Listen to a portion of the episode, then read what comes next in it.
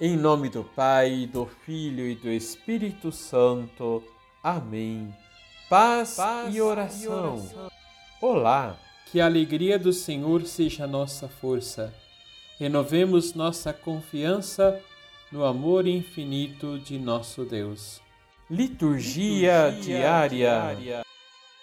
São Lucas, no capítulo 8, versículos de 19 a 21 nos apresenta um quadro de preciosa profundidade.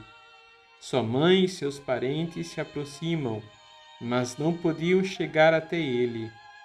Alguém lhe anuncia: Sua mãe e seus parentes estão aí fora e querem te ver. Jesus respondeu: Minha mãe e meus parentes são aqueles que ouvem a palavra de Deus e a colocam em prática. São Lucas destaca o que de fato interessa: a escuta e a prática da palavra, que criam e definem o verdadeiro sentido de família de Jesus. Isso não diminui ou menospreza a família gerada pelo sangue, que foi visitar Jesus.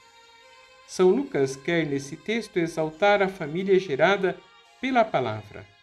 Hoje, todos nós batizados, membros do corpo de Cristo, fazemos parte desta família, que já não mais faz diferença entre judeus e gregos. Não há escravo nem livre, não há homem nem mulher, porque todos somos um só em Cristo Jesus, como nos lembra São Paulo na carta aos Gálatas, capítulo 3, versículo 28. Vamos rezar? Vamos. Senhor, eu e a minha família queremos servir a vós, na grande família que é a Igreja.